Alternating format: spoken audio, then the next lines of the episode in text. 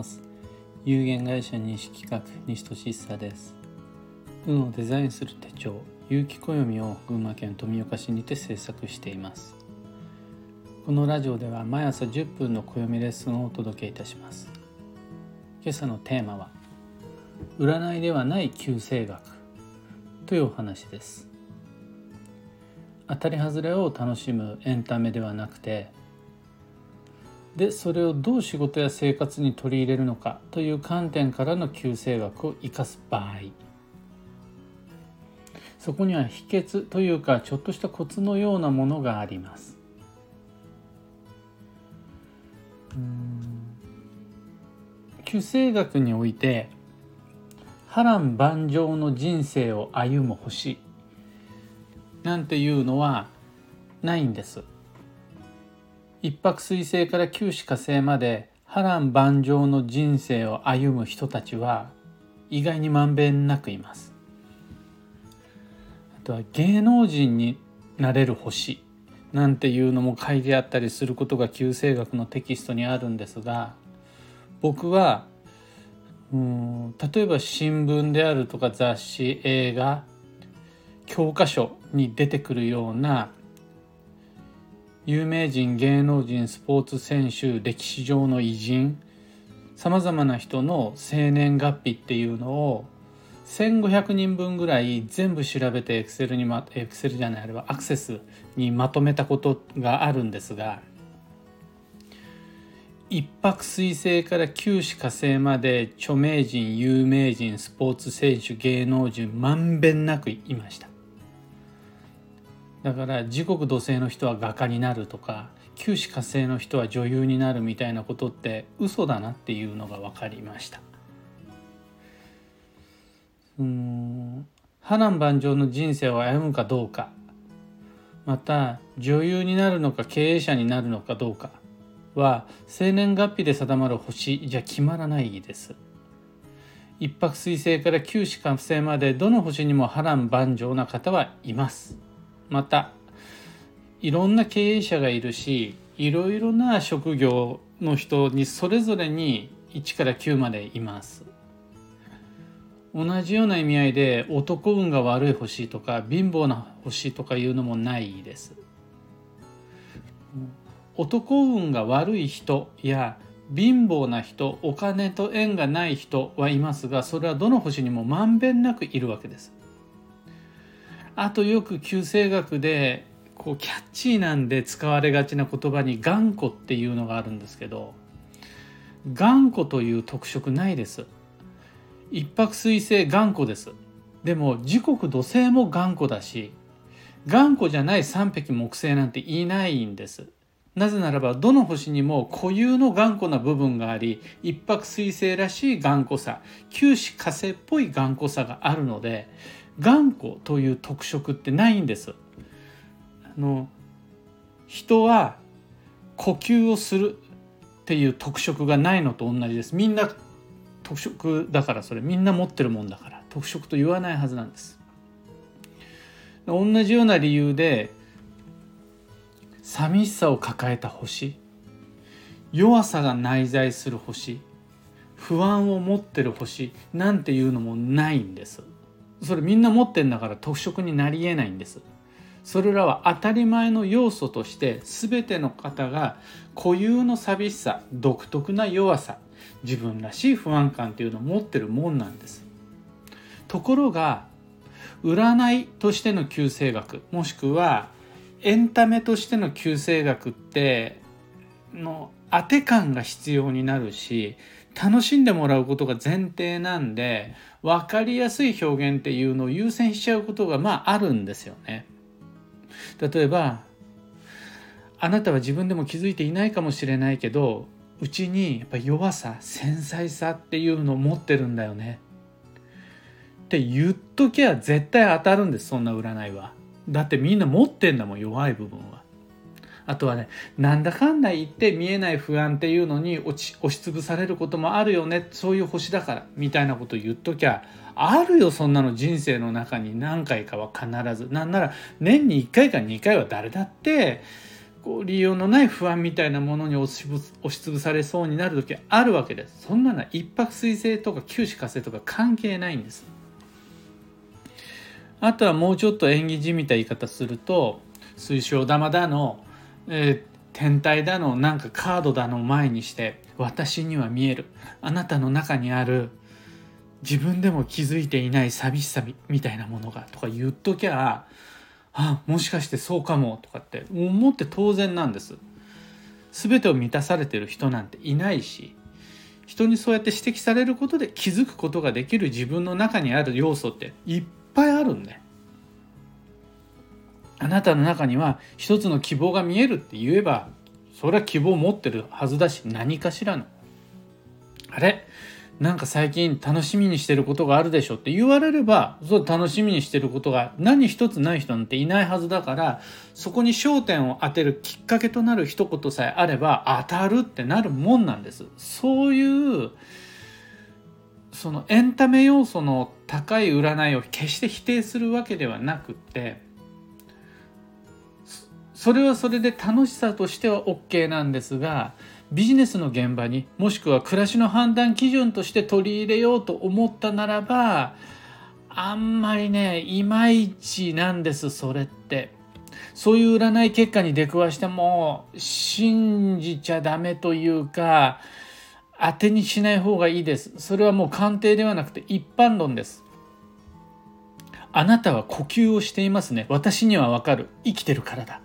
って言われているようなもんなんです。でしょうねっていう話で、隠してる弱さだの、笑顔の奥の寂しさだの、見えない将来への不安なんていうのは、誰にだって当然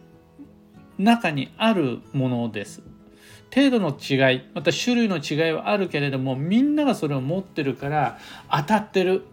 この本に書いてあること、この占い師さんの言うこと、信じなきゃっていうのはもう本当に危ないです。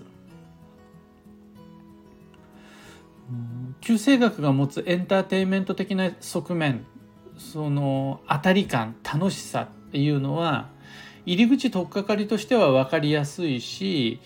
話会話のきっかけであるとか、その面白スタンダップコメディ、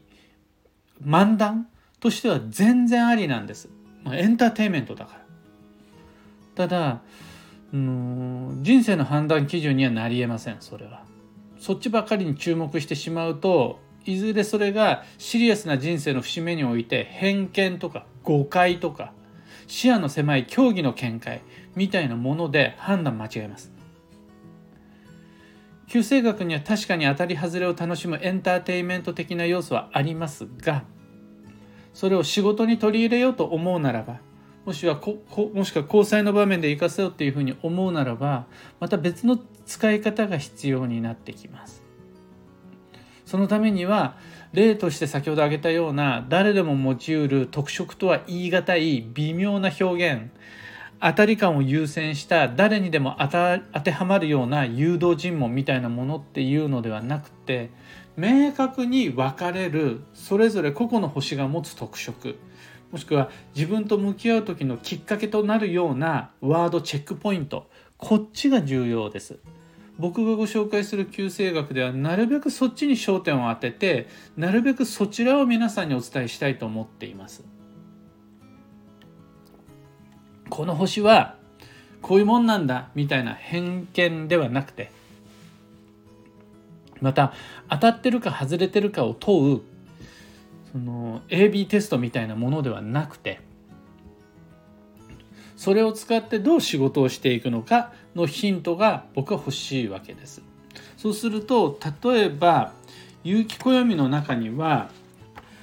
九星別の特色っていうのが書かれるページがもちろんしっかりあるんですが、そういうページを開いていただいた時に、一泊水星から九死火星までっていうのを個性派、行動派、感性派のみっつの系統に分けているんです。個性派っていうのは独自の価値観を持つ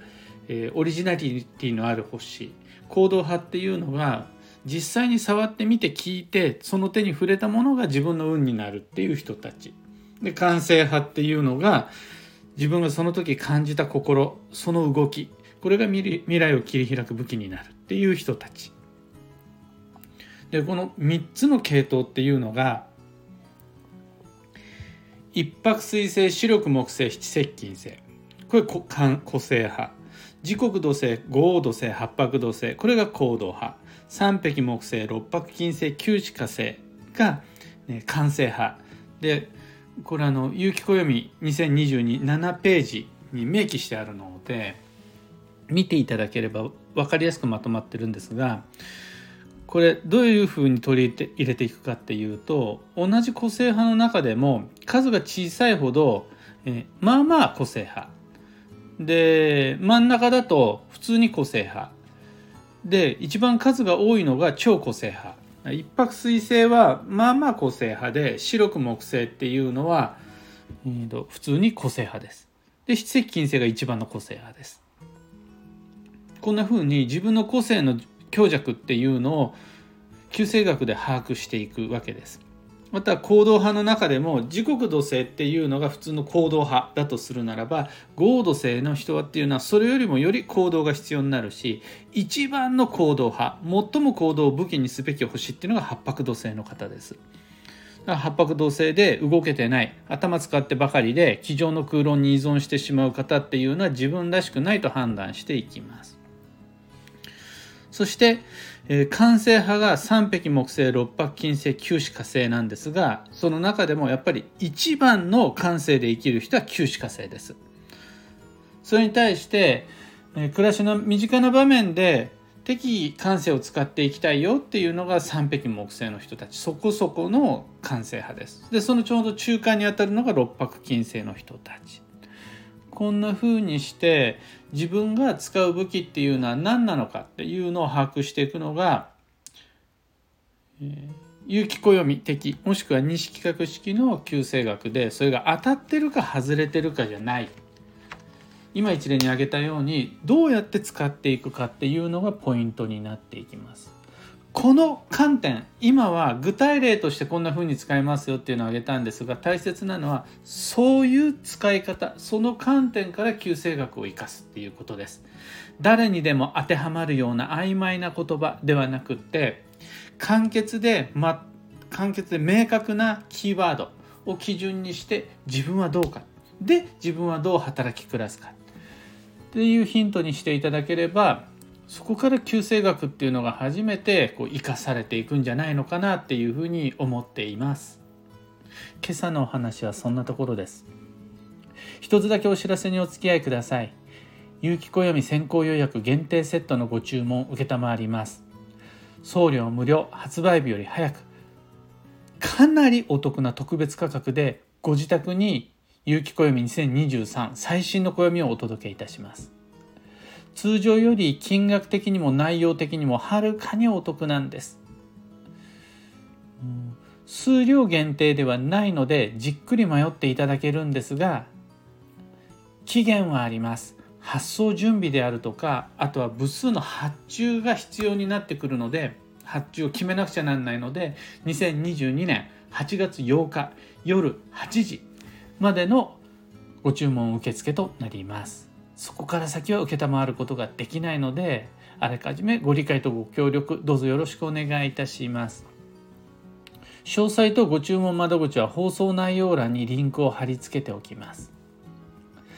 さて本日にせんにじゅうにねんごがつにじゅうににち日曜日は繁忙のごがつのじゅうはちにちめ、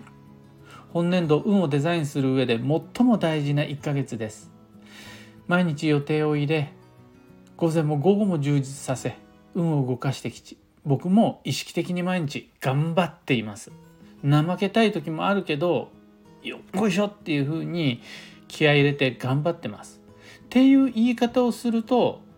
その印象としてはなんか僕自身全てが順調に進んでいて、優等生に一つのトラブルもなく毎日を日々を充実させられてるって聞こえる方もいらっしゃるかもしれないですが、僕もちゃんとごがつドタバタしてます。例えば一つ例を挙げるならば、ごがつに入ってからだけで、えー、ご不幸がさんけん重なりました。もうそれだけでペース配分っていうのは大きく乱れて、本当に国別司教将校だけでさんけんぶん行ってるんですよね。とそれがいい悪いの話ではなくて、その中でどう過ごしていくのか、でそれをきっかけにして何をどう考え、どういうふうに変えていくのか、その部分が重要で、〇〇というトラブルが起こった、